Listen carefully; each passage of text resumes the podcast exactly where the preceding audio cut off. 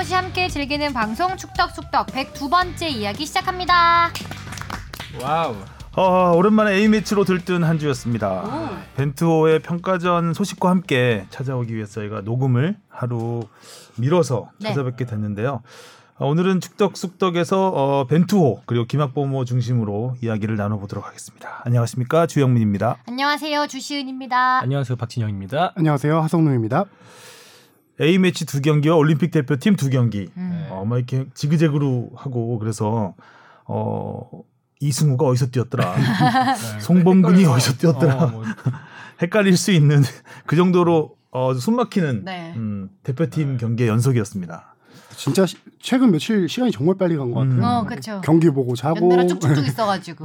그러니까 뭐 경기도 새벽에 있고 밤에 네. 있고 계속 이래서 어, 막 정신없이 나간 것 같아요 주말이. 유니폼이라도 좀 다르겠지. 다 홈 유니폼을 입어서 음. 진짜 어, 경기가 그러네. 그게 그거 같기도 하고 막. 네. 어, 그러네. 경기 내용은 저는 개인적으로 올림픽 팀은 졌지만 젖잘싸? 예, 승리를 거두지 못했지만 재밌었다 경기가. 음. 아. 근데 벤투호는 한 경기는 이겼지만 좀 답답했다. 음. 원래 김학범호 경기가 더 벤투보다 재밌어요. 어 그렇긴 하더라고요. 어 어, 시작부터 딜이 약간 세신데요. 드디어 이제 아, 주바페는 어떻게 봤어요? 어제 뭐 우리 단톡방에 주바페가 패스 앞으로 하라니까잉 막 이러고 굉장히 답답하게 경기를 보는 것 같던데 어땠습니까? 경기 시작 아 5분 어제 만에. 네. 전반까지는 좀 패스가 너무 뒤로 돌지 않았나. 아 맞아요. 패스 패스를 네, 계속 아니, 뒤에서 그렇게 했죠. 앞으로 하라고 했는데 음. 아니 뭐 그렇게 카타르 팀이 그렇게 전방 압박을 심하게 들어오지도 않는데 왜 굳이 볼을 뒤로 돌리는지 음 이해할 수 없어서 집에서 굉장히 막 혼자 분노하면서 봤다가 네. 그러니까 주바페 사전에는 없는 네. 있어서는 안 되는 행동들을 하는 오프 더 경기를 보면서 주바페 굉장히. 답답해하는 것 같았고요. 아. 홍 작가는 어땠습니까? 저도 뭐 어제 김하 아 벤투 경기만 봤을 게 헷갈리죠. 어, 헷갈려요. 어, 감독님이 누구셨더라. 아무튼 어, 뭔가 그 아까 말씀하신 거랑 연장선상으로 그 삼선 수비진과 이선 미드필더진이 아예 그뭐 이- 나뉜 것처럼 아 맞아. 분단된 것처럼. 어제 단톡방에 네. 삼선에서 이선 가기가 힘드네요. 뭐뭐 이런 앞으로만 거 보내주면 그 손흥민, 황희조, 황희찬이 어떻게든 할 텐데 그러니까 앞으로 그참 가지를 못해. 한 단계만 앞으로 가면 되는데 그게 참 아, 어렵네. 정말 답답. 하성룡 기자는요? 짜증났어요. 아, 어떻게 답답을 좀 넘어서 아 수비 진영에서 공 돌리고 뺏기고 하는 거 보면서 음. 저희가 아 짜증이 나더라고요. 저희가 필터링을 씌웠는데 기자님이 가장 필터링을 안 씌우고 음, 직접적으로 말씀하셨네요. 대놓고 저희의 마음을 대변해 주셨네요. 음. 어떻게? 어, 오늘은 좀 순서를 바꿔서 네. 댓글을 먼저 읽고 그다음에 라떼와 질문은 제일 뒤로 음. 그리고 가장 따끈따끈한 아, 벤투호 소식부터 어, 이야기를 이어 나가도록 하겠습니다. 먼저 댓글부터 보고 갈까요? 네, 근데 댓글 전에 우리 네. 독방 구독자가 200을 돌파했대요. 여러분 감이 별로 없어서 200 에, 막 엄청 혼자 있으니 혼자 독방인데 200이니까 많다고 음, 음. 하면 좋지 않을까요? 이제 팟빵 얘기하는 거죠? 네네네 네. 팟빵에 있는 저희 독 네이버 클립은 몇 명이에요? 그거는 200 안 됐죠? 200은 안 됐을. 건데. 네. 네네. 아마 여기 계신 홍보하세요. 그 구독자 한 분이 아, 한. 분마다 다른 분 한 분씩을 더 모시고 오시면은 저희가 이제 아, 두 배수씩 늘 수. 있기 때문에 아, 무슨 어디 적극적인 회원 홍보와 모집하는 것도 아니고 어? 50뭐 바이 원 get 원 프리도 아니고 한 명씩 데려오라고. 음. 자, 네. 네.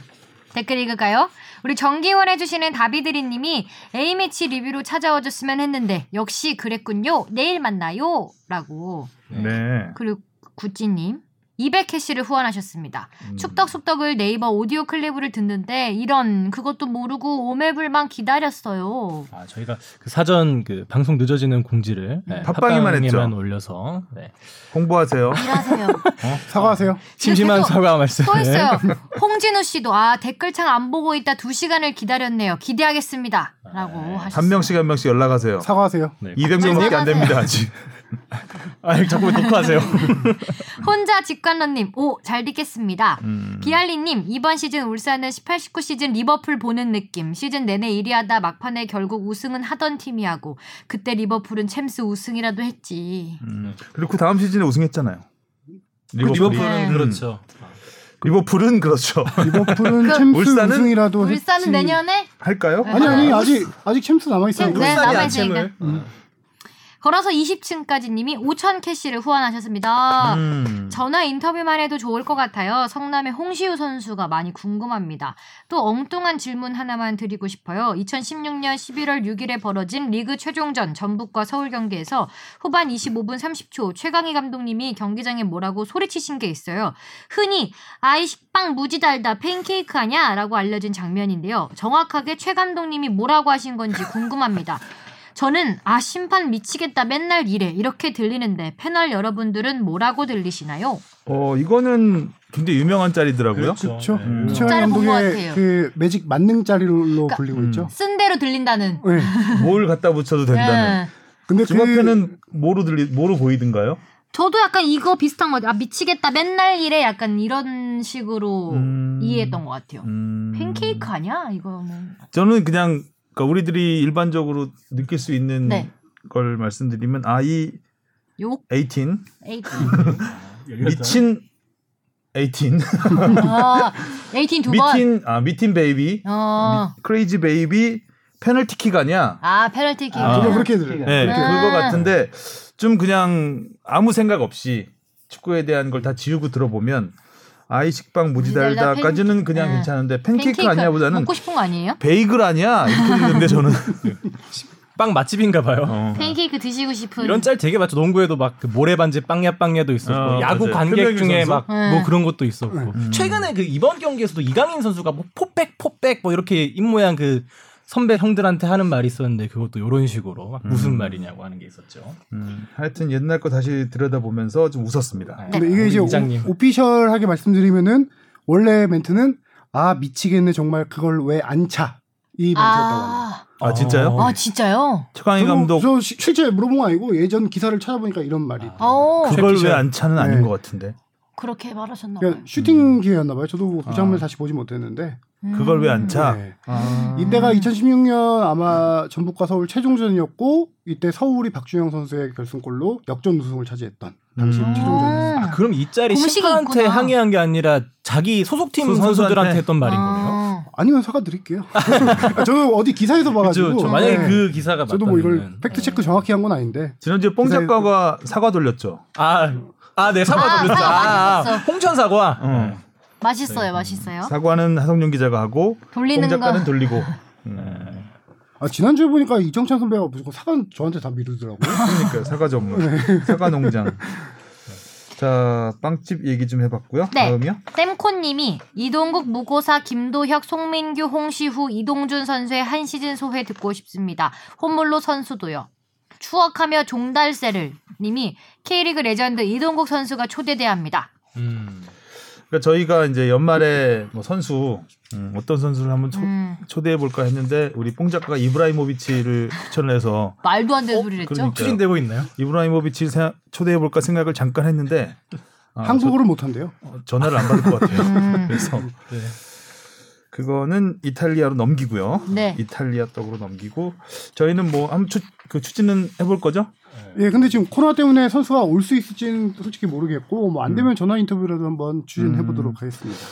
알겠습니다. 그러면 벤투어부터 출발을 네. 하겠습니다. 뭐 한 경기 한 경기 보죠. 일단 멕시코전을 앞두고 코로나 확진자가 나왔습니다. 여섯 명이나 나왔어요. 음, 이틀에 걸쳐서 조현우 골키퍼 주전급 선수들이죠 전부. 조현우, 권창훈, 황인범 그리고 나상호, 김문아. 선수 김문환, 정도까지가 이동준. 이제 주전급 아, 네. 어, 선발로 나갈 수 있는 멤버였고 이제 이동준 선수, 김문환 선수 어, 나름 주전 경쟁을 펼쳐야 될 선수들이 아, 네. 눈도장을 찍어야 될 선수들이 일단 코로나에게 먼저 찍혔습니다.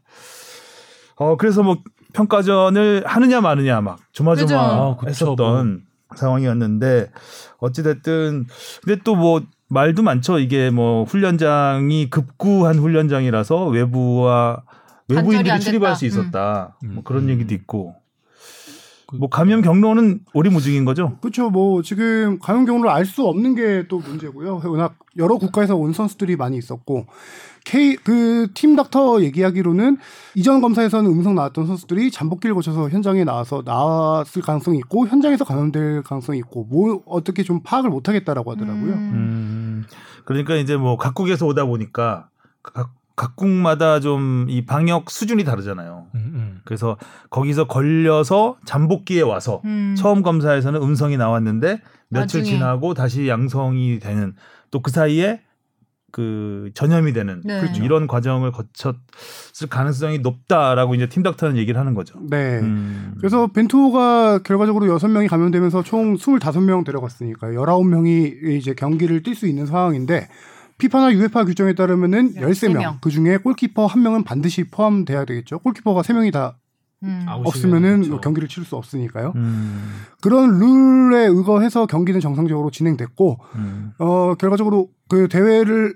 개, 개최국인 오스트리아 축구협회와 상대 팀인 멕시코 축구협회에서 다 오케이 경기하자 그렇게 해서 정상적으로 진행됐습니다. 음, 그렇죠. 뭐 유럽은 지금 뭐 걸리면 걸린 선수 빼고 계속 음, 네, 강행을 하니까요. 하고 있기 때문에 사실 우리나라처럼 이렇게 방역에 민감하고 철저한 음.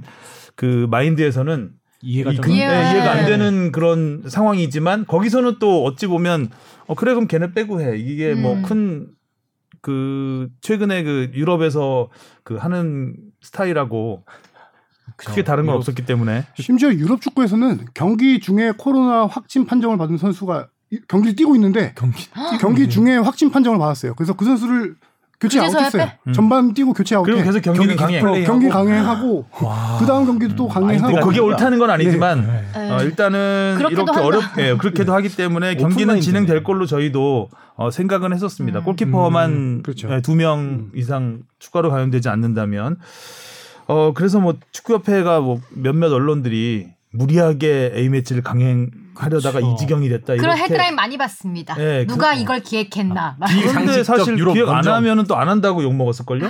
그렇죠. 사실 지금 뭐 전 세계적으로 다 하는 그런 상황이기 때문에 어, 이번 평가전 추진 자체가 문제될 건 없다고 봅니다.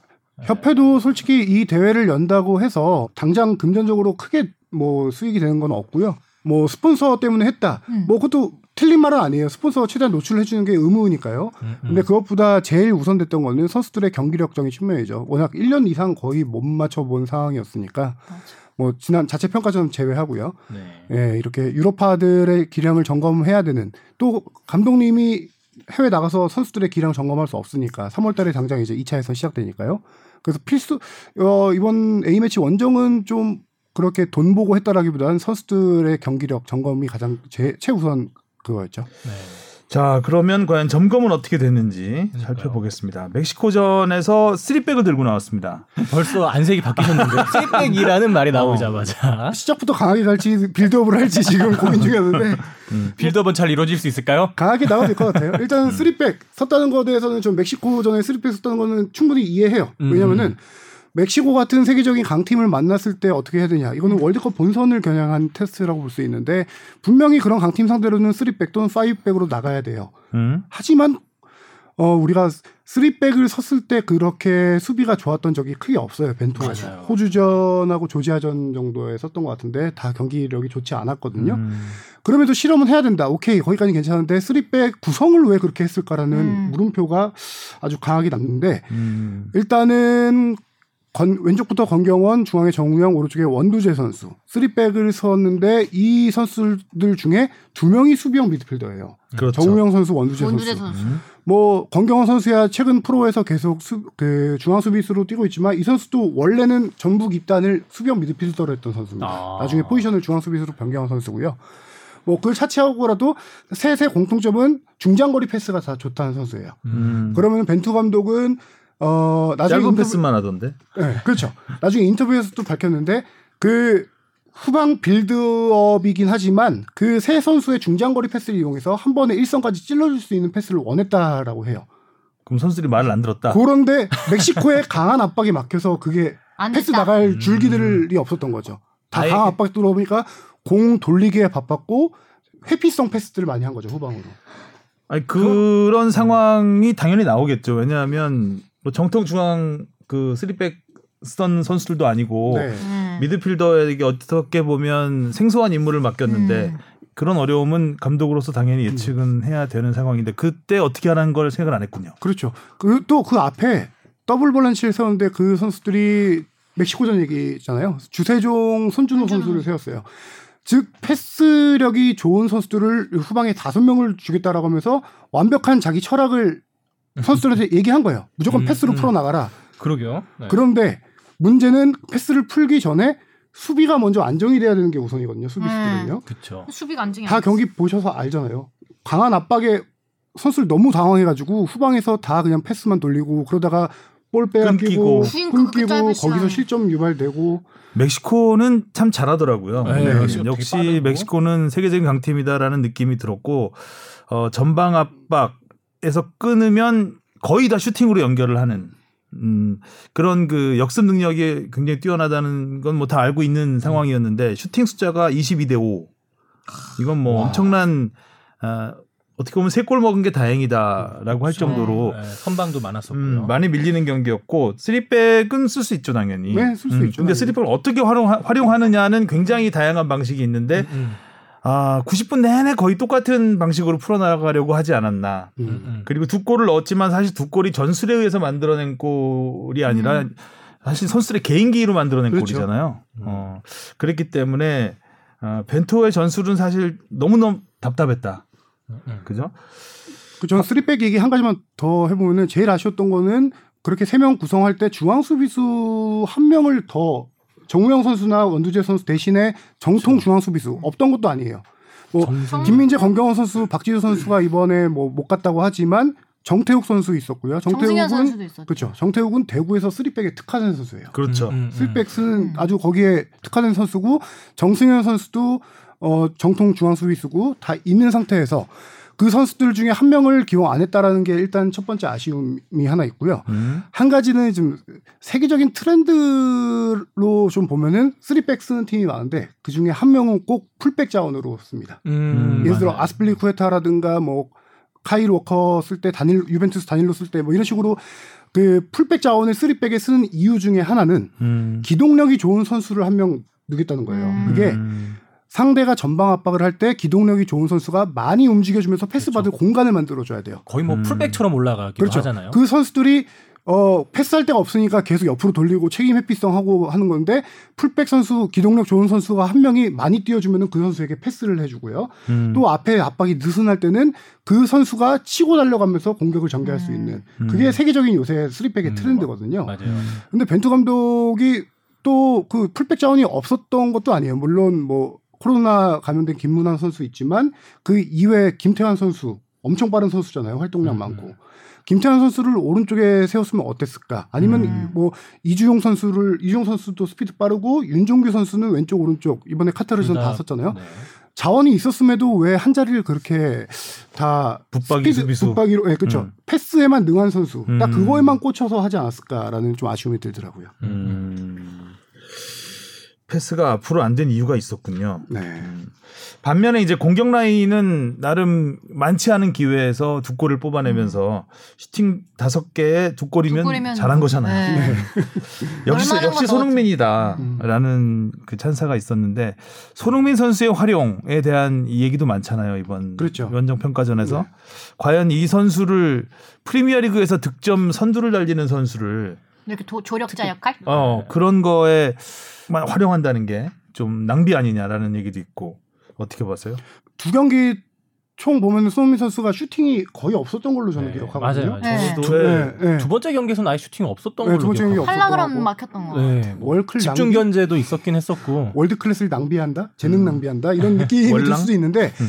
아주 개인적으로 개인적인 뇌피셜로는 손흥민 선수가 좀 많이 얘기하지 않았을까. 나는 음. 이번 역할을 하고 싶다. 본인 인터뷰에서도 그렇게 밝혔죠. 그렇죠. 예, 경기 예. 전부터 나는 도우미가 되고 싶다. 네. 그래서 오히려 자기 친구인 황의조 또 후배인 황희찬 선수가 팀에서 어려움을 겪고 있는데 대표팀에서 그 선수들의 득점력을 잘 이용해 보겠다. 그렇죠. 이런 얘기를 했었죠. 그래서 저는 이번 롤은 손흥민 선수의 좀 의견이 많이 반영되지 않았을까라고 음. 생각을 하고요. 음.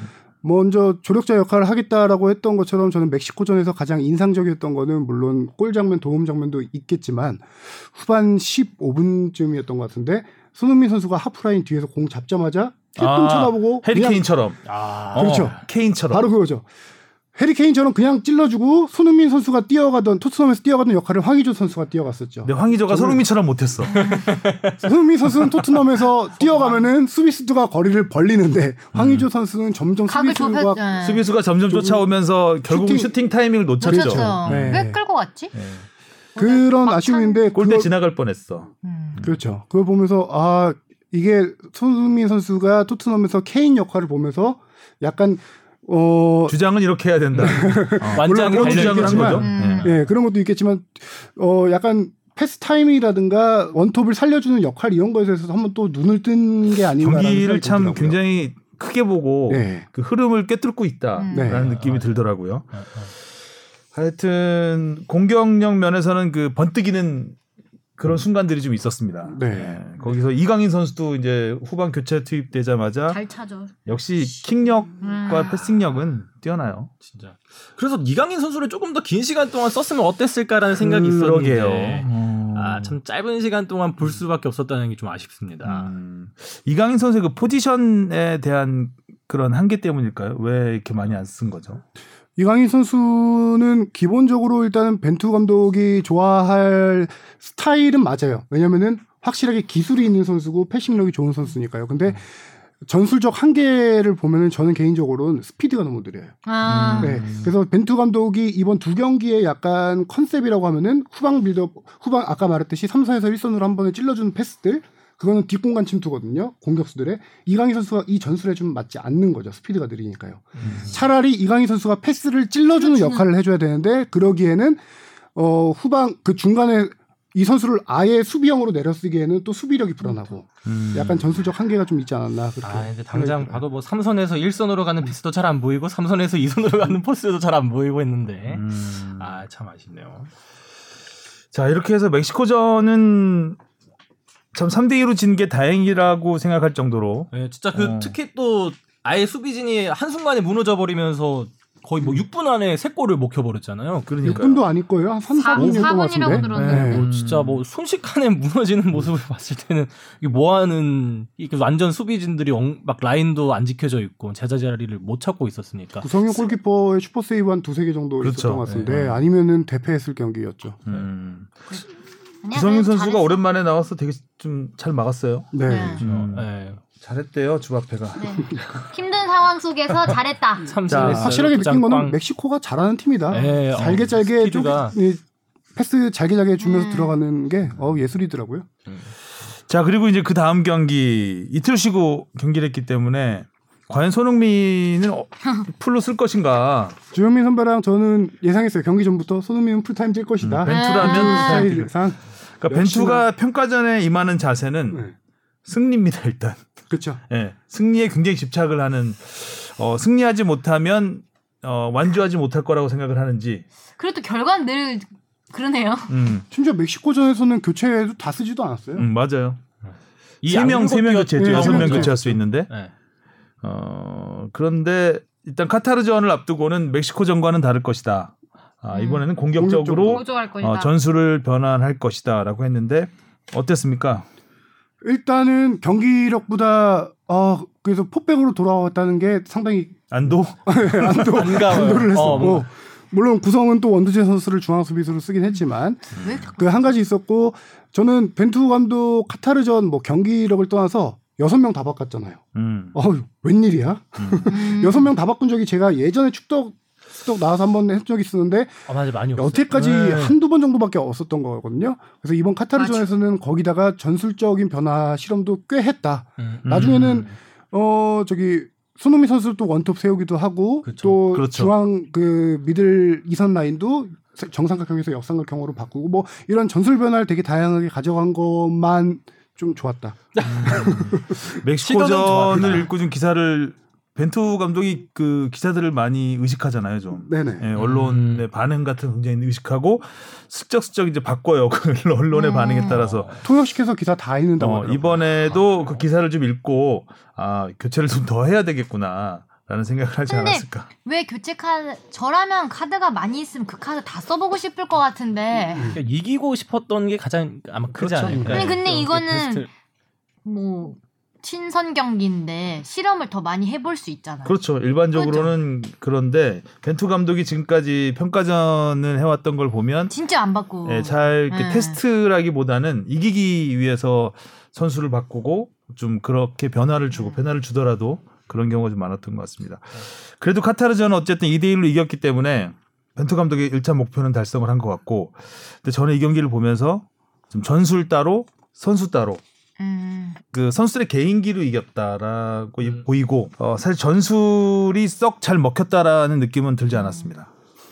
그 경기는 일단 전반적으로 전반에 제가 아까 짜증났다고 했던 건 멕시코 전 수비도 짜증났는데 이 경기도 좀 전반에 답답했죠. 네, 답답했죠. 답답했어요. 네, 집 진짜 앞에 답답했어요. 패스 앞으로 하라고 막 네. 특히 절규를 했는데 왼쪽 수비수 윤종규 선수가 A매치 데뷔전이에요. 음. 그 데뷔전 음. 치른 선수를 어 원래는 이제 오른쪽에 많이 쓰는 선수인데 왼쪽 자원이 부족하다 보니까 그렇게 쓴 것 같은데 그 자리에 많이 뚫렸어요. 워낙 음, 음. 맞아요. 그 자리에 많이 뚫리다 보니까 결과적으로 손흥민 선수가 많이 예전에 네. 하더라고요. 토트넘에서 왼쪽 측면 수비수가 안 좋은 시절에 손흥민 선수가 아래로 엄청. 엄청, 내려왔어요. 후반전은 시절. 후반전은 로지 있을 진짜 많이 시절. 했어요. 네. 딱그 경기였어요. 어제 손흥민 선수가 계속 내려오더라고요. 수비 음. 가담하느냐고. 그 부분도 있고 또 원두재 선수, 권경원 선수가 후방 빌드업 여전히 공 많이 좀 돌리 음. 아, 앞으로 전진 좀 것보다 많이 한계를 많이 돌리기도 보였죠. 하고요. 아니 왜 자꾸 여기서 자꾸 지역인 애들끼리 음. 네. 그리고 이제 공을 clear할 때도 패스놀이. 이제 좀 깔끔하게 걷어내야 되는데 그것도 안 되고 일단 음. 키가 작으니까 시- 그 신체적으로 physical이 카타르 선수들에 비해서 밀리다 네. 보니까 또 역습을 또 허용하는 음. 경우도 좀 있었고 음. 그러다가 이제 후반에 손준호 선수가 들어오면서 경기 어. 흐름이 확 바뀐 게 음. 손준호 선수 워낙 유명하잖아요. 활동량 많고 음, 이 선수도 어, 패스 질이 좋은 선수거든요. 손준호 선수가 들어오면서 많이 뛰어주다 보니까 멕시코 아니 멕시코 아 자꾸 헷갈린다. 카타르 갑자기 다 이게 뽕 작가가 잘못 써서 아이 큰 그림에 걸리셨구만. 손준호 선수가 거기서 다른 선수들을 카타르 선수들을 많이 잡아주다 보니까 그제서야 후방에 공간이 생기면서 원두재 선수의 장기인 롱패스가 음. 나가기 시작했죠. 음. 그리고 손준호 선수도 인상적인 장면 하나 후방에서 쭉 찔러줘가지고 네. 황희조 선수가 네. 거의 1대1 기회 났고 네. 했던 음. 그래서 그 손준호 선수가 멕시코전에서는 좀 상당히 강한 압박에 많이 고전했는데 후반전 교체 키 포인트는 손준호 선수의 음, 투입이지 않을까. 그렇죠. 맞죠. 어. 그리고 카타르가 지난해보다 못하는 것 같더라고요. 지난해에는 굉장히 빠르고 어 우리보다 낫다라는 느낌이 들 정도로 그 좋은 경기를 했는데 어제는 어, 전반전에는 카타르가 좀 초반에 위협적이었죠. 근데 카타르도 자기네들끼리 수비 실수 많이 하고 음. 골 결정력도 좀 부족하고 뭐 그렇죠. 그랬던 것 같아요. 아, 저희도 보면서 경기 보면서 많이 화가 났지만 카타르 국민분들도 많이 화났을 많이 거예요. 것 저거를. 왜 못 넣어 이러면서. 맞아, 맞아. 그랬을 그- 것 같아요. 빈 골대 헤딩 놓치는 그 보면서 진짜 많이 답답했을 거예요. 네. 아마 카타르에 있는 TV 몇개 부수고 그래도 긍정적인 거는 황희조 선수가 두 경기 연속 골골 넣으면서 넣고. 자신감을 본인이 인- 경기 인터뷰에서 어, 정말 자신감 많이 찾았다라고 얘기를 했고요. 음. 황희찬 선수가 오랜만에 골맛을 본 거. 음, 황희조 선수는 도움까지 황희찬 선수 네. 골 그렇죠. 좋으면서 16초 네. 만에 넣은 16초 참 어떻게 보면 그 이거는 그냥 보너스잖아요. 골. 네. 그렇죠. 어, 사실 우리가 만들어낸 골이라기보다는 그 얻어 반대쪽에 실수로 네. 우리가 이제 선제골을 당한 거죠. 넣게 된 거죠. 제가 그 장면을 봤는데 16초 걸린 게 물론 지금 예전 기록 최단 기- 시간 득점이잖아요. 음. 최단 터치일 것 같기도 해요. 아. 공 세 번 터치했더라고요. 세 번 터치. 황의조 선수가 한번 뺐고 쓰리 쿠션이네. 주고 주고 한 번에 아. 네, one touch 마무리. 음, 예전에 그 뭐 2002년 월드컵 3, 4위전에서 홍명보 선수가 그 실수로. 하칸, 아, 하칸 쉬퀴르한테 실수로 공 뺏기듯이 어 정말 이런 경우는 아주 드문 경우인데 그때가 그거- 몇 초였죠? 그때가 16초도 안 됐던 그때도 것 같은데. 14초인가 그랬던 네. 것 같아요. 월드컵 최단 기록으로 네, 뭐 그때. 그랬죠. 음. 아마 그때도 카타르 국민분이 리모컨 던지셨어요. 저걸 왜 거기서 시작하자마자 하면서. 이게 그 전 최단 기록 보니까 박성화 감독이 20초였더라고요. 네. 아, 1979년. 41년 만에 기록을 음. 세운 거죠. 전 대회가 박 대통령컵 국제 대회라고 돼 있는데 이때 제 기억은 박스컵이라 그랬거든요, 이거를. 음. 박스컵? 그때는 이런 표현을 쓰지 않았던 것 같아서 마- 음. 어, 한번 거론을 해봤습니다. 그래서 저는 이번 두 경기 벤투에서 저는 베스트 선수 한 명을 좀 꼽아보고 싶은데 다른 분들은 어떻게 생각할지 모르는데 저는 이재성 선수를 꼽고 어. 어, 머리 스타일부터 아주 인상적이야. 아, 스타일이 베스트야. 머리 스타일 자체가 축구 도사였어요. 어, 축구 도사 머리 스타일이 느낌이었어. 약간 나달 느낌 나지 않았어요? 아 나달. 약간 네, 배추도사 나달. 무도사와 배추도사 같았어. 네. 근데 이재성 선수가 없었으면 공격 맞아. 흐름도 그렇고 수비에서도 수비에 기여한 게 상당히 많이 컸어요. 뛰더라고요. 엄청 많이 어. 뛰었어요. 거의 그 box to box 미드필더처럼 음. 이쪽 수비 진영 앞에까지 수비를 내려가지고 앞에 이선 공격 그 상대 박스까지 가는 그 와- 어, 정말 엄청난 활동량을 음. 보여줬는데 가장 인상적이었던 장면은 저기 카타르전에서 후반 11분이었네요. 이재성 선수가 남태희 선수랑 2대1 패스를 내준 다음에 짧게 또 패스를 마지막 해주고 남태희 선수가 오른발로 감아찬 슈팅이 아, 근데 안 그렇죠. 들어간 슛, 안 아, 들어간 그렇죠. 슛. 야, 그걸 보면서 뭘 느꼈냐면은 이재성 선수가 슈팅을 할 수 있게 그 짧은 패스, 그 짧은 순간에 그 각도를 만들어준 거예요. 아 맞아. 그 되게 좀 어, 각도가 진짜 어려운- 네, 어려운 패스였는데. 이 정도로 센스 있는 선수에다가 이재성 선수가 상대가 강한 압박가 들어왔을 때 공을 간수할 수 있는 능력이 있는 선수거든요. 음. 음. 뭐이 조금 간단하게 재밌는 설명해 주면은 이, 다- 이 선수가 오다리예요. 음. 어. 선수가 다리가 오다리라서 약간 직접 멘트입니다. 이재성 선수 옛날 인터뷰 때인데 자기는 공을 안 뺏기는 이유는 오다리 때문이다. 음. 오다리 안에 공을 가둬놓고 있기 때문에 상대 선수들이 울타리가 되고 있는 거죠. 공이 약간 울타리처럼. 공중 부양하고 네. 있나요? 어. 예, 거기다가 뭐 발기술도 좋은 오다리로 이렇게. 빠져나갈 수도 있을 것 같은데. 음. 슝슝 이렇게 바람 지나가듯이. 그래서 그 장면을 보면서 저는 약간 신태용호를 떠올렸어요. 신태용. 신태용호의 가장 큰 강점 중에 하나 중에 이선에 뭐 이재성, 권창훈, 남태희 이런 테크니션 해- 이용해서 짧게 짧게 힐 패스 풀어가는 음. 그런 침투 패스 넣어주고 힐 패스로 그 수비를 무너뜨리는 그런 장면들이 네, 많았거든요. 그렇죠. 약간 이 장면 보면서 아 벤투호가 약간은 공격 루트가 되게 단순한데 이런 거를 이 선수들을 이재성과 남태희, 권창훈 선수 나중에 돌아오고 또 이선 자원 워낙 좋은 선수도 많으니까 그 선수를 활용하면 공격 루트의 다양화를 좀 할 수 있지 않을까. 음. 저는 그 한 장면 보고 되게 희망을 느꼈어요. 음. 단순하네. 한 장면. 네, 단순해요. 단순한. 단순해요. 그런 장면 90분을 했는데. 네. 어.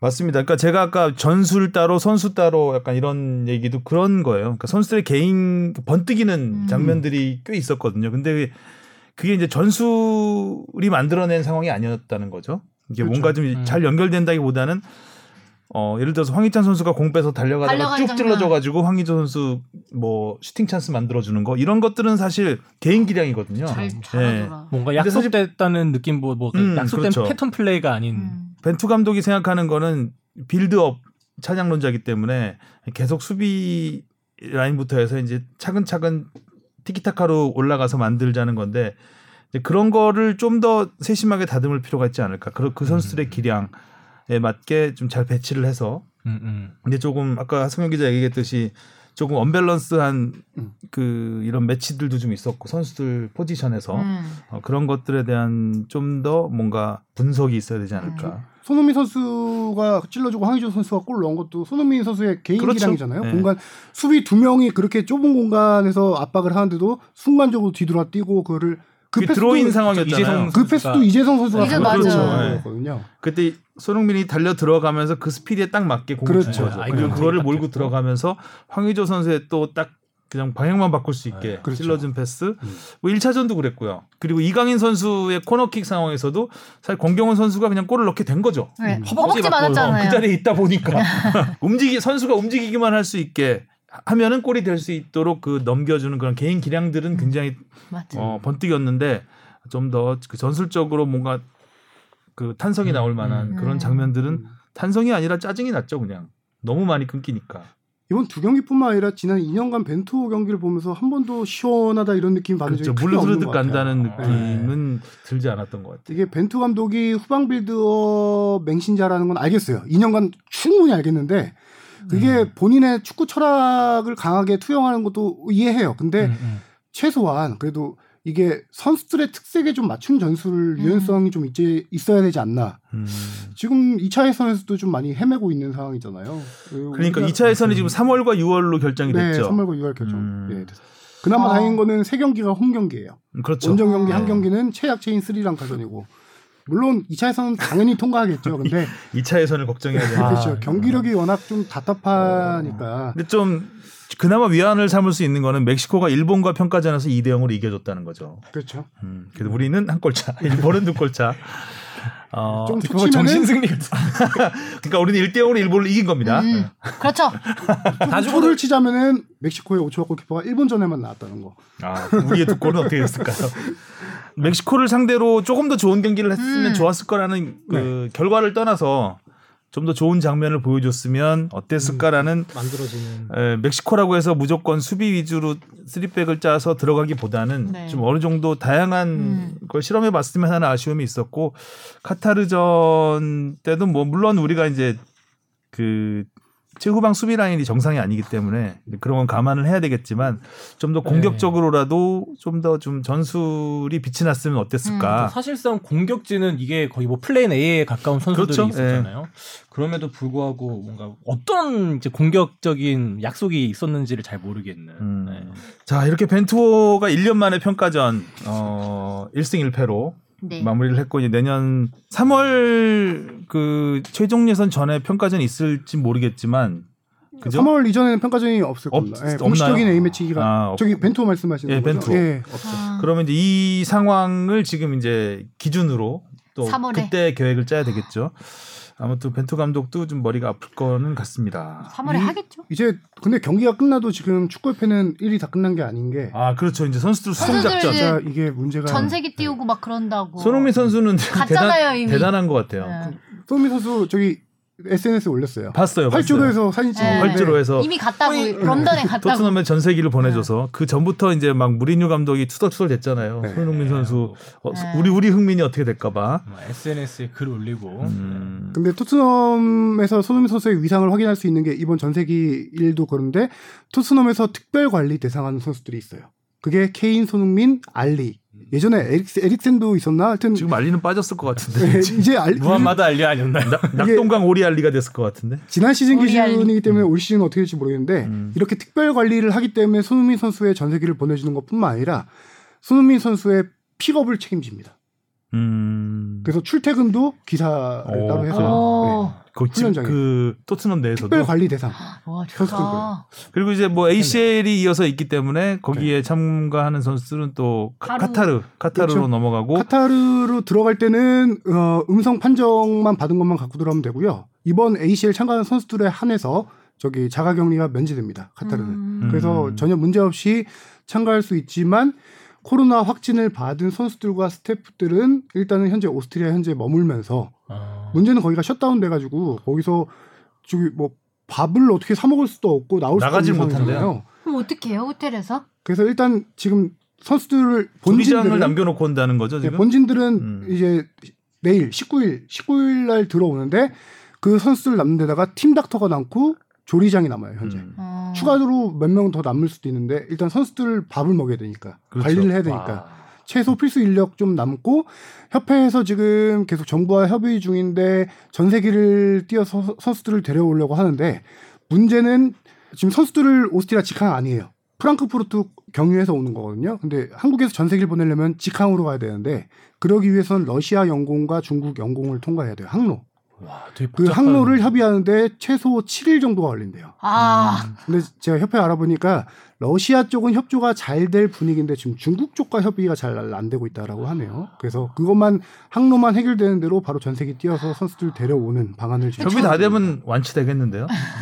일반 비행기 타고 오면 될것그 같은데. 선수들이 걸린 선수들이 그렇게 오는 그렇죠. 거예요. 전세기. 그렇죠. 예, 예. 조현우 선수는 어떻게 돼요? 지금 아직 구단과 협의 중인데요. 확실치 않은 것 같아요. 그렇죠. 음. 카타르로 갈 수도 있는 거고 그냥 그렇죠. 한국으로 돌아올 예, 수도 있는 예. 거잖아요. 예, 그딱 두 가지 방안이에요. 지금 거기서 시간이 많이 지나서 음성 판정이 나왔다. 그러면 카타르로 합류할 수가 있는 거고요. 아니면은 지금 한국으로 들어와야 되는데 그게 이제 전세기가 언제 되냐 이런 여러, 여러 가지 복합적인 문제가 좀 작용을 해야 될 것 같아요. 최소 일주일은 그 호텔에 계속 더 있어야 된다는 거네요. 지금부터. 그럴 가능성이 높죠. 협의가 빨리 진행되지 않는 한. 아...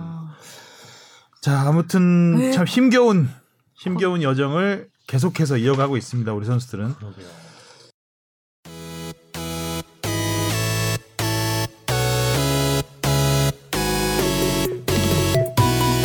여러분은 지금 축덕 속덕을 듣고 계십니다. 잊지 말고 하트 꾹. 자, 그리고 김학범 호로 넘어가 보겠습니다. 김학범 호는 개최국이었던 홈팀 이집트와는 비겼고 브라질과는 선제골을 넣었지만 음. 역전패를 3대 1로 당하고 말았습니다. 어, 국내에서 이제 저희가 브라질전 중계했잖아요. 네. 화질 보고 많이 화나신 분 깜짝 놀랐습니다. 예. 어, 아니 이게 뭐죠? 그래서 어떤 분은 저희가 창사 30주년 기념으로 이제 30전, 중계한다고 하니까 30년 전. 30년 전 화면을 그대로 30년 기념 30년 블랙카메라. 전 저희 캐스터가 누구였을까요? 한정희 캐스터 정도였을까요? 음, 아, 그 상황부터 설명드리면요. 이것도 약간 좀 행정적인 착오일 수도 있고. 그러니까 이집트에서 좀 심했어요. 네. 네, 그러니까 이집트와 우리나라와 경기는 16대구 HD 화면으로 송출을 했습니다. 그쪽에서 이집트는 자국이니까. 근데 이 경기를 하고 중계차를 다 뺐대요. 나 HD급 어. 중계차를 뺀 거죠. 어, HD급 중계차를 빼고 이제 우리 국민이 안 보는 거니까 아, 한국 그치. 브라질전은 아. 어, 이거는 대충 해라 뭐 이래가지고 이집트에서 중계를 맡은 그쪽에서 계약서에 카메라 9대 이상으로 중계를 해야 된다는 게 있어요. 9대는 맞췄어. 근데 하지만 하- HD가 아니라 SD 카메라 갖고 온 거예요. 와. 거기다가 중계차도 4대4. SD 중계차를 갖고 오다 보니까 지금 화질이 안 좋은 데다가 그거를 다시 또 저희가 늘려야 확대를, 하다 보니까 어. 더안 좋아진 음. 거죠. 자꾸 사람들이 핸드폰으로 보면 좀 낫다고 차라리 그냥 어, 사이즈를 맞춰서. 줄여서 보면 그렇죠. 좀덜 피곤하다고 하더라고요. 음. 근데 안타까운 거는 협회 실수도 있어요. 협회가 미리 파악을 미리. 했었으면은 HD로 바꿔달라고 요청을 할 수 있었는데 음. 그거를 미리 당연히 HD겠지라고 생각을 하고 파악을 못했던 부분이 있었던 것 같아요. 그러니까 21세기에 어디 음. 음. 옛날에 뭐 놀랐어요. 좀 안이하게 생각을 했던 것 같습니다. 자료화면 보는 줄 알았어요. 그러니까. 자, 아무튼 이 두 번의 평가전에서 김학범 후보는 나름 김학범 스타일은 네. 잘 보여줬습니다. 결과를 떠나서. 그리고 원래 주축 멤버들을 많이 A 대표팀으로 보냈기 때문에 네. 여섯 명이나 보냈죠. 예, 여섯 명이나 보냈기 때문에 사실 물론 이제 이승우 선수라든가 이런 유럽 해외파들로 이제 공백을 좀 메우긴 했지만 나름 기존의 그 스타일 아시안 아시아 선수권 우승했던 그 멤버 그대로의 스타일을 유지하기가 쉽지 않았을 텐데 그래도 어 나름 아기자기하게 음. 어, 재밌는 축구를 했던 것 같습니다. 애기들. 음.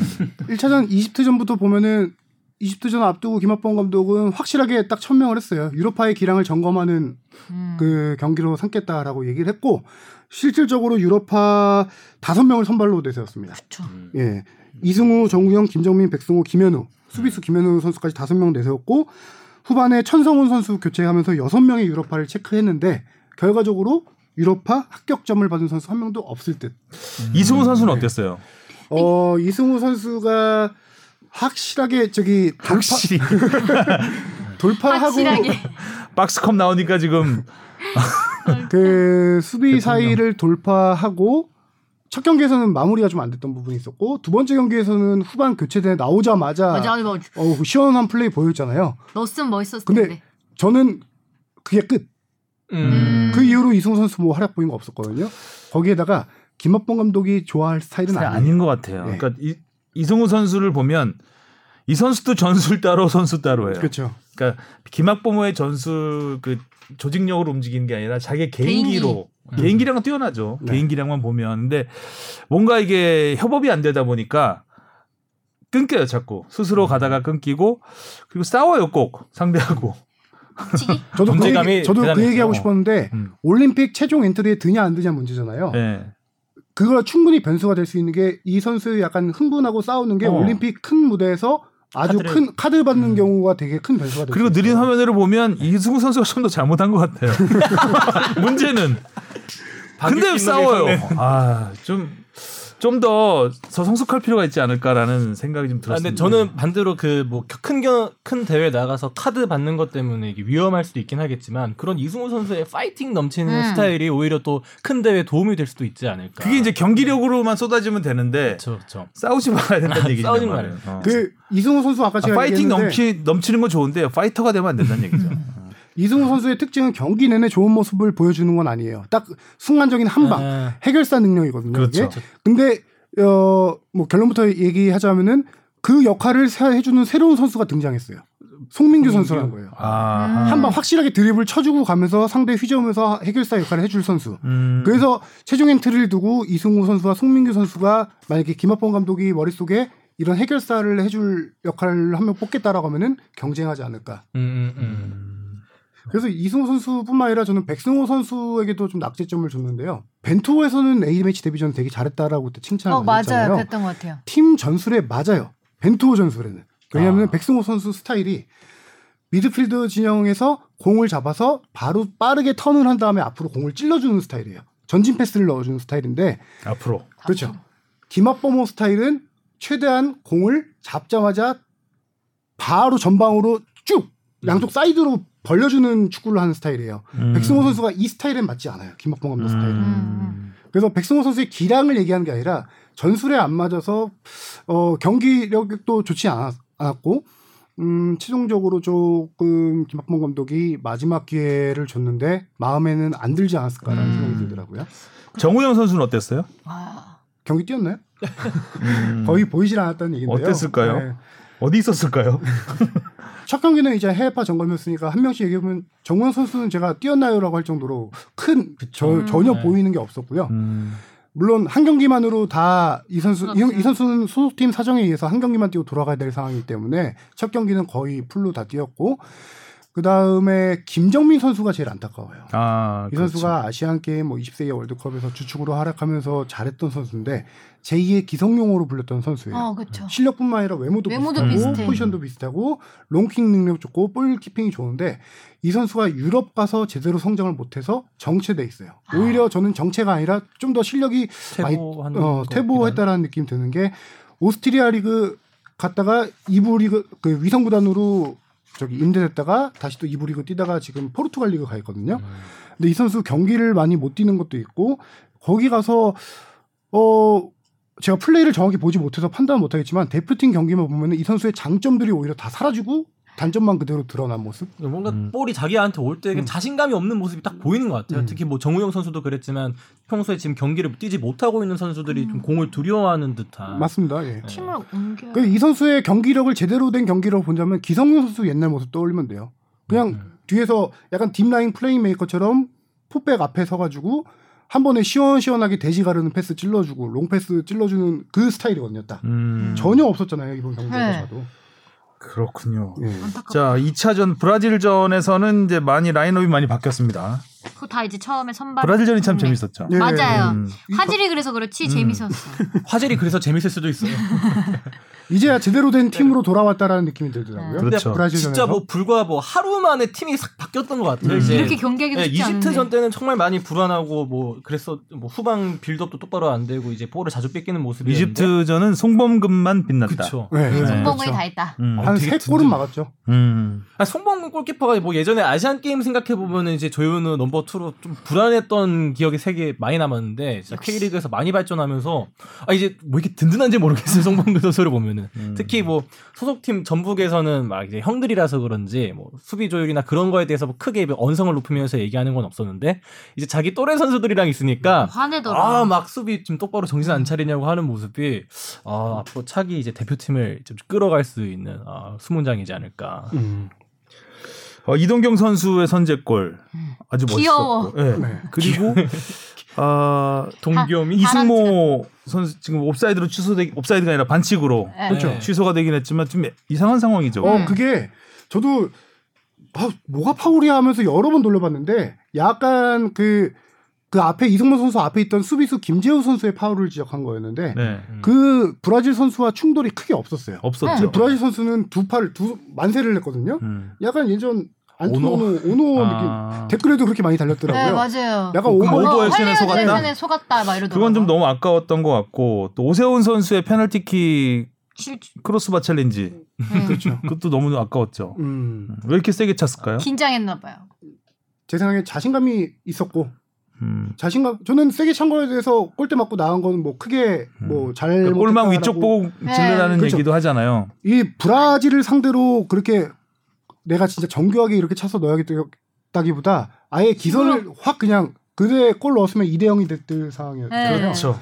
어, 브라질 상대로 이런 상대의 기를 죽이는 슛을 했다라고 저는 좀 긍정적으로 평가하고 아, 싶어요. 원래 골은 구석을 노려야 되는데 PK는. 아 PK는 아, 오늘 어록 하나 더 추가. 구석을 노려라. PK는 어. 구석을 노려라. 오세훈 선수는 정말 좋은 선수예요.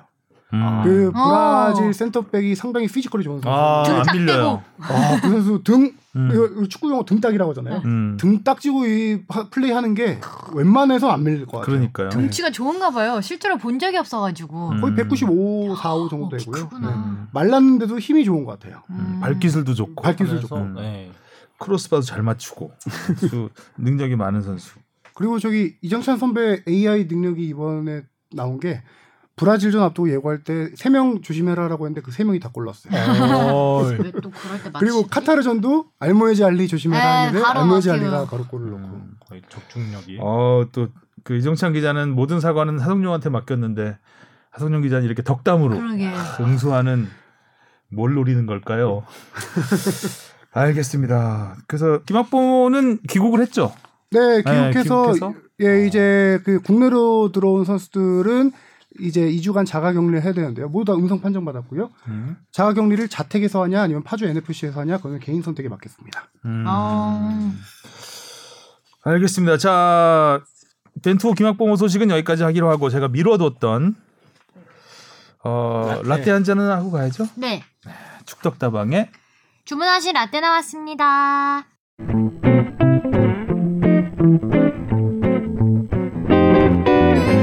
축구협회 기술위원회는 허정무 감독의 후임으로 조광래 감독을 만장일치로 선임했습니다.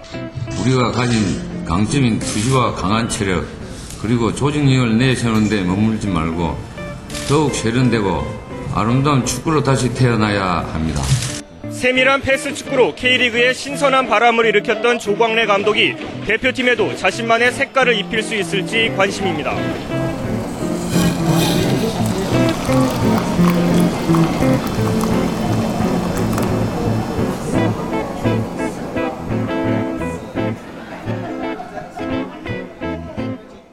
아, 조광래 지금 대구 FC 대표 이사죠. 네. 어, 대- 정말 대단했던 선수였습니다. 물론 감독으로도 참 많은 업적을 남겼지만 자, 먼저 라떼 요청 들어볼까요? 네, 김준영 씨가 현 대구 FC 대표이사이자 전 국가대표 선수 및 감독이셨던 조광래 감독님 선수 시절, 감독 시절 이야기 부탁드립니다.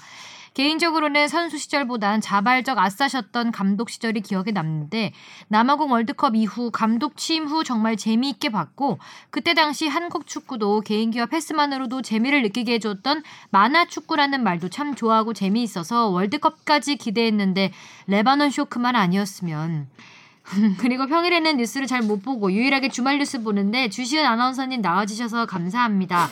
그리고 축협 이종건 팀장님 내년은 한 입으로 두말하진 않으시겠죠? 듣고 계시는 거 알아요. 빨리 주바페 홍보대사 위촉식 해주세요. 라고 제 의견 아닙니다. 음. 시즌이 끝났네요 벌써. 네 팀장님 제 의견 아니에요. 어, 조광래 감독 앞부분 그 인터뷰 들으셨겠지만 네. 세련되고 아름다운 축구를 하겠다. 근데 정말 세련되고 아름다웠습니다. 어. 예. 근데 뭐 그 역시 우리가 이상과 현실은 다르기 때문에 요청하신 분이 이제 만화 축구라는 음. 표현을 써주셨는데 사실 만화 축구라는 말이 나오게 된 게 이청용 선수의 인터뷰로 시작이 그렇죠? 됐던 것 같아요. 네. 그러니까 이청용 선수가 아 머리로는 이해가 되는데 잘 구현이 안 된다. 아. 어, 약간 만화 같다라는 느낌을 줘서 말해 뭐 입축구 그게- 같은 거였네요. 음, 네. 그래서 이제 만화 축구라는 얘기가 나온 겁니다. 그래서 음. 어떻게 보면 이제 만화 축구가 재밌고 아기자기하고 이런 걸 처음에 이청용 선수가 생각하고 한 말이 아니고 이건 머릿속에서 있는 거지 어려운 거다라고 음. 약간의 조금 힘든 힘들다. 조금 어, 더 어려움을 좀 털어놓는 어, 조각내 거예요. 축구는 참 힘들다 이런 얘기를 한 음. 건데 이게 이제 만화 축구가 되면서 만화 축구는 재밌고 아기자기하고 만화는 재밌잖아. 그치 재밌지만 어, 그렇게 이제 약- 조금은 완전히 된 경향이 있습니다. 아. 지루하지 않고. 그게 조광래 감독 취임한 지 한 1, 2, 2, 3개월 정도밖에 안 됐을 때였는데 이청용 선수가 정확히 어 감독님 축구가 어렵다 때로는 만화에 나올 법한 축구들이다 이렇게 음. 표현을 했던 거죠. 그러니까 현실화하기 어렵다 이상이다 약간 이런 느낌이었는데 이제 만화 축구가 어? 됐죠. 그런데 정말 그 조광래 호의 골 모음만 한번 보셨으면 좋겠는데 만화 같아요 진짜. 골 아름다워요. 들어가는 어, 정말 만화 같은 음. 골들이 많습니다. 그리고 이후에 조광래 감독님이 이 말을 좋아했다고 저는 들었거든요. 아, 되게 좋아요. 네, 만화. 축구라는 음. 단어 자체를. 자 컴퓨터 링커라고 불렸죠 현역 시절에. 음. 지금은 이제 족감이라고 부르죠. 조, 아니, 조 감독 조 감독님 줄여서 예, 족감. 그렇게 불렀었죠. 그리고 얼굴도 검고 좀 그래서 음. 음, 별명 얘기를 좀 했는데 자 조광래 감독은 아, 축구를 굉장히 늦게 시작했습니다. 오. 아, 중학교 때 공부를 굉장히 잘했다 그래요. 그래서 진주 중학교, 진주 고등학교를 나왔는데 아, 전부 경상남도에서는 수재들이 가는 학교였다 어. 그럽니다. 음. 어, 나름 진주고는 뭐 명문고로 유명한데 전부 공부로 들어갔어요. 축구로 고- 간게 아니에요. 예, 공부로 중학교 갔어요. 고등학교를 그리고 고등학교 1학년 때도 공부를 위주로 했다고 합니다. 그런데 아, 친구들이 축구를 하는 거죠. 근데 자기가 더 잘하는 겁니다. 동네 축구를 해도 그렇고 자기가 훨씬 더 축구에는 재능이 있는데 공부를 포기할 수가 없었던 음. 상황. 근데 이제 주변에서 어 자꾸 권유를 한 거죠. 축구 하자 하자 해서 고등학교 2학년 때부터 본격적으로 축구를 어, 늦게 합니다. 시작했네 예. 진짜. 해서 이제 연세대학교를 들어가는데 연세대학교를 공부로 들어갔는지 축구로 들어갔는지는 확실치 않죠. 음. 음, 공부를 굉장히 잘하는 컴퓨터 없는 시절에 컴퓨터 링커라는 별명을 얻었으니까 굉장히 이제 그 시야가 넓고 음. 패스 좋고 그리고 체력 좋고 어, 한국 그 당시 이제 7, 80년도에 거의 붙박이 미드필더였죠. 음. 모든 경기에 거의 선발로 나갔던. 자, 고교생 조광래에 대한 기사가 하나 있어서 제가 어, 하나 캡처를 해봤는데 어, 주바페의 낭랑한 어, 70년대 목소리로 한번 들어보겠습니다. 제목 문전까지 단독 드리블도 진주고 조광래군. 진주고가 강호 동북고를 제압한 건 F 아유 진짜 너무 FW라고 지금 신상 생각했죠 신상. 포워드 포워드 FW라고 읽었잖아 당황해서 음. 진주고가 WEF 아니고요. 진주고가 강호 동북고를 제압한 건 포워드 조광래의 공이다. 조광래는 진주고가 금년 봄 두 개 전국대회를 석권케 한 주역들이다. 골 게터 조광래는 진주고가 금년 들어 17전 12승 5무를 마크하며 넣은 25골 중 11골을 넣는 수훈을 세웠다. 그는 우수한 판단력으로 미드필더부터 상대 선수를 제치고 문전까지 단독 드립을 여유있게 슛을 구사하는 것이 특기. 고교 1년 때 축구에 입문, 구력 3년째가 된다. 이런 것까지. 윤호견 씨의 5남 2녀 중 4남으로 취미는 장기. 옛날 기사는 이랬습니다. 옛날 기사는 꼭 누구의 몇, 몇남 몇녀 중 몇째 이런 기사가 있었어요. 자랑스럽잖아요. 부모님 성함이죠? 음. 되게 성함을 다 공개하는구나, 부모님 성함을. 음. 그 1973년 6월 22일 기사입니다. 고등학교 3학년 때 조광래 감독이 어, 고3 때 기사인데 이제 제대로 축구를 시작한 지 2년밖에 되지 않은 상황이었죠. 구력 3년이라고 했는데 고1 때는 사실 공부를 더 어, 위주로 했었기 때문에 음. 아, 이 정도로 특출났던 선수였습니다. 시작하자마자. 아, 조광래는 연세대 4학년 때 1977년 국가대표에 데뷔해서 붙박이 주전으로 맹활약을 합니다. 그리고 대학 졸업 후에는 실업팀 포항제철과 상무에서 뛰다가 전역 후 대우에서 프로 생활을 시작하는데요. 어, 당시 기사를 보면 조광래가 북미 포틀랜드 팀에 1억 원이 넘는 영입 제의를 거절하고 대우를 선택했다고 합니다. 음. 당시 대우 그룹에서 어, 은퇴 후에 지도자까지 뭐 약속을 했다 이런 기사들도 있었는데 어, 나중에 대우 감독을 한 걸 보면 그때 약속이 맞는 것 같기도 하고요. 음. 어, 당시 조 감독은 그 해외의 영입 제의를 거절하면서 돈에 팔려가기 싫다. 어. 근데 당시 사회 분위기는 돈에 팔려서 해외에 나가면 안 된다라는 분위기. 아. 그러니까 실질적으로는 가고 싶었을 수도 있다라는 거죠, 제 말은. 네. 근데 이제 그렇겠죠. 사회 분위기상 음. 돈에 팔려가진 않겠다 하면서 국내에 남았고요. 어, 그런데 사실 조 감독은 프로팀 대우보다 국가대표로 훨씬 더 많은 경기를 뜁니다. 음. 프로에서는 다섯 시즌 동안 두 번의 우승을 이끌긴 했지만 46경기, 3골. A매치에서는 100경기, 어. 15골. 우와, 말죠. 근데 이제 100경기는 축구협회가 계산을 한 거고요. 음. 어, 사실은 여기에 올림픽 예선 6경기가 있기 때문에 센츄리 클럽에는 아, 피파에 올라 오르지 못했습니다. 어, 가장 조광래 감독의 인상적이었던 경기는 아무래도 1986년 멕시코 월드컵 그리고 서울 아시안 게임 음. 이두 대회가 아니었을까 싶은데 멕시코 월드컵에서는 주전 미드필더로 뛰면서 도움 한 개 그리고 자책골 한 개를 음. 기록하게 되죠. 불가리아전에서 김종부의 골을 어시스트하면서 무승부를 이끌었죠.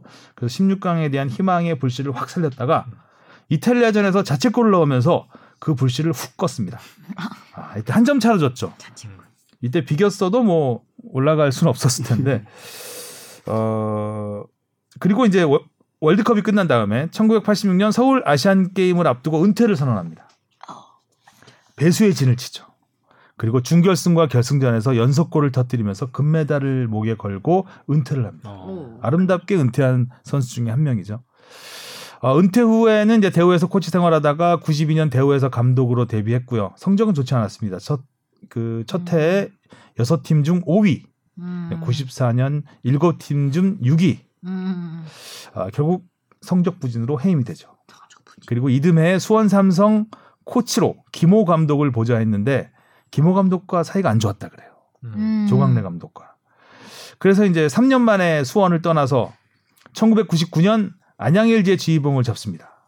이렇게 해서 안양 LG와 수원 삼성의 라이벌 구도가 형성이 되는 거죠. 음. 김호 감독과의 그런 아. 마찰도 있었기 때문에 수원과 아. 안양의 라이벌 구도 지지대 더비가 이때부터 지지대 더비라는 말이 생겨났다고 해요.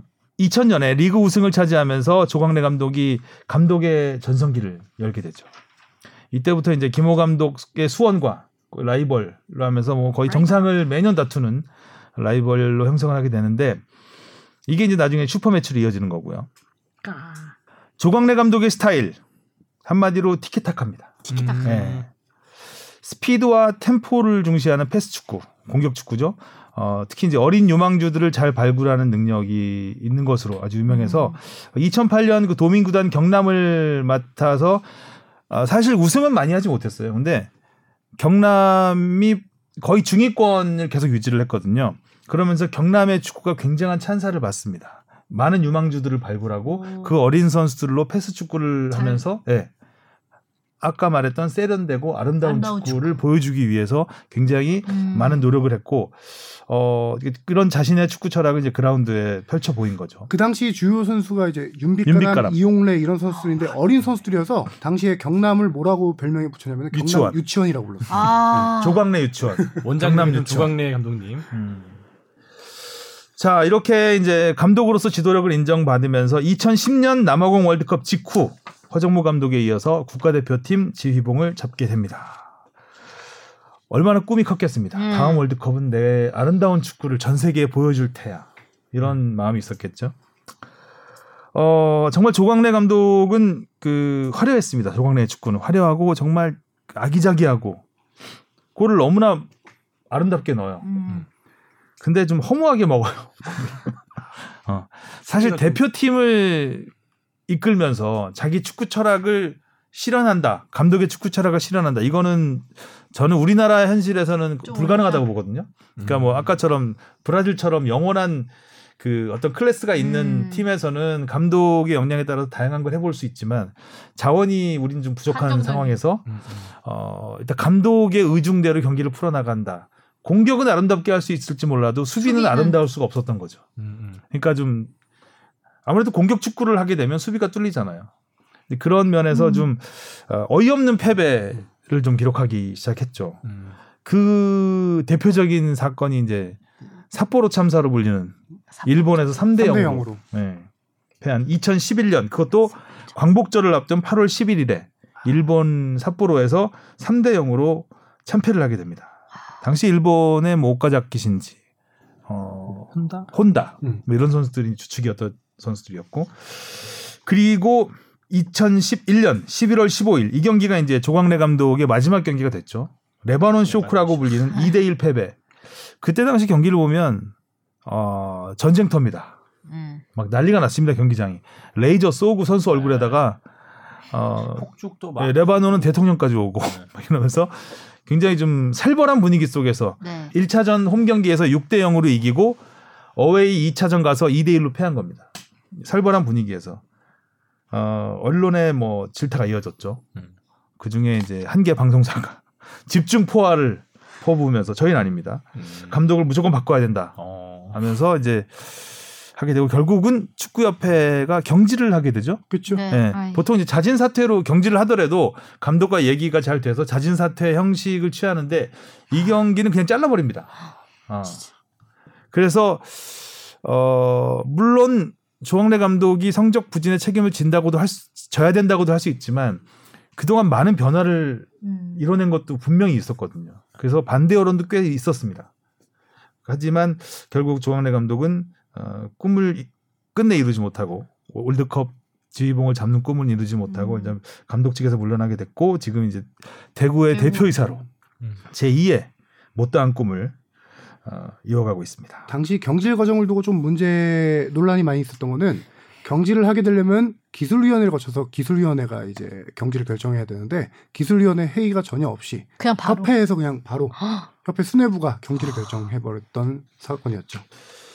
그때 말이 많았죠. 네. 음, 그때 일단 조광래 감독은 그러니까 축구계에서 야권 인사라고 보시면 되죠. 음. 축구협회에 쓴소리를 예, 쓴소리를 마다하지 않았던 그런 인사였고 이제 축구협회에서는 눈에 가시 같은 2013년도에 당시 축구협회장 선거가 있었어요. 음. 근데 이제 야권 인사라는 게 협회 회장 나올 현대가가 계속 해왔잖아요. 그 반대쪽 상대 후보와 좀 친분이 있었던 이런 상황이었거든요. 그 현대가의 전횡에 대해서 좀 굉장히 못마땅해 하고 어, 좀 그렇죠. 불편한 소리를 많이 했죠. 음. 그런 사람이 감독이 됐으니 거기에 대해서 어, 좀 눈에 가시 같은 느낌이 그렇죠? 들었겠죠. 네. 그래서 이제 가시를 뽑고 말았습니다. 마지막에 안 전에. 경질 전에 팀 사정도 워낙 안 좋았어요. 당시에 어 이거는 좀 제가 아마 예고 사과일 수도 있는데 틀릴 수도 있어요, 팩트. 기억에 떠올리는 것들. 사과 먼저 깔고 가네. 깔고 깔고. 당시에 박주영 선수가 주전 공격수인데 당시 아스날이었어요. 경기 워낙 못 뛰는 상황이었고 음. 또 다른 공격 옵션 중에 한 명이 지동원이었는데 이 선수도 썬덜랜드였나 당시에 경기를 많이 못뛴 해외파. 상황에다가 음. 해외파를 워낙 많이 썼던 어, 선수인데 해외파 위주의 경기 운영도 많이 도마에 올랐죠. 그렇죠. 아. 당시에 또 기성용 선수와 차두리 선수도 부상과 이런 걸로 경기도 못 뛰었나 그랬을 거예요. 기성용 아. 선수가 그때 장염인가 뭔가로 국내에 입원하고 그랬었던 기억이 나거든요. 음. 그래서 해외파 위주로 경기를 풀어가는데 해외파가 당시 컨디션이 안 너무 안 좋고. 부상 선수 음. 많고 이런 맞아요. 팀 여건이 좀 안 좋았던 상황이 있었죠. 그때가 이제 이영표, 박지성 선수가 막 은퇴를 했기 때문에 아시안컵을 어찌 끝으로 예. 어찌 보면 음. 이제 2002년에 후광이 다 끝나고 음, 음. 새로운 팀을 만들어야 되는 상황이었습니다. 세대 교체도 이루어야 되는 상황이고 지난 주에도 하성, 저 이성찬 기자가 얘기했지만 세대 교체도 이루어야 되고 성과도 내야 내야 되고, 되고. 해야 되다 보니까 아, 경험 많은 해외파들을 중용을 하게 되고 또 국내에서 국내 선수들은 좀 어린 선수들을 쓰게 되고 음. 이러다 보니까 아, 조금 뭐 결과가 안 좋은 결과도 좀 있었는데 음, 좀 가장- 가장 안 좋은 시기에 음. 대표팀을 맡았다고 봐야 되겠죠. 안 맞았네. 어수선할 수 있는 시기에 아 조광래 감독과 통화를 해서 뭐 이것저것 물어봤는데 네, 이거에서 그래도 선수 시절에 가장 좀 기억에 남는 것들을 좀 얘기해 좀 해달라 했는데 아까 아. 라떼 얘기에서 나왔는데 86년 아시안 게임을 꼽으셨어요. 조광래 감독 말에 의하면은 그 당시 은퇴를 아무에게도 얘기 안 했대요. 혼자만 속으로 생각을 했던 거예요. 음. 이 아시안 게임이 끝나면 내가 이 아. 국가대표를 은퇴하겠다라는 거를 마음속 먹고 아시안 게임 하루하루를 정말 허투루 쓰지 않고 뭐 정말 훈련을 열심히 했다라고요. 음. 음. 그리고 동료, 코칭 스태프, 지인들한테 아무한테도 안 알리고 음. 그리고 와서 사우디와의 결승전에서 골을 넣고 음. 공식 인터뷰에서 은퇴를 깜짝 발표해버린 거예요. 아. 그래서 당시 완전 발칵 뒤집어졌다고요. 감독부터. 선- 동료들까지 아. 해가지고. 음. 정말 아무한테도 얘기 안 당시에 하고. 왜 이렇게 좀 빨리 은퇴를 하고 미리 알리지도 않았냐 그랬더니 내가 힘이 있을 때 나는 해외 축구를 좀 해외 나가서 연수를 하고 싶었다. 음. 이런 얘기를 하시더라고요. 맞아요. 영국 쪽에 가서 음. 연수를 하셨죠. 하여간 공부하는 지도자였고 음. 아직도 계속해서 많은 고민을 하시고 어쨌든 음. 그 고민의 결과가 뭐 팀 성적으로 나타나는 거 아니겠습니까? 네. 시민 구단으로서 음. 그 정도의 성적을 거둘 수 있다는 건 전술뿐만 조광래 아니라 이런- 대표의 역량이 확실히 반영된 결과라고 볼 수 있을 것 같습니다. 자 오늘 라떼 여기까지 하고요. 네. 질문이 더 있긴 한데 시간이 너무 많이 흘러서 질문은 다음 주에도 하성룡 기자 또 나옵니다. 네. 어, 괜히 질문 먼저 했다가 다음 주는 사과 방송이 될 가능성이 있으니까 다음 주에 한 번 더 나와서 하고 그 다음 주에 이정찬 기자가 사과하는 걸로. 네. 자 오늘 여기까지 하겠습니다. 수고하셨습니다. 고생하셨어요. 고맙습니다.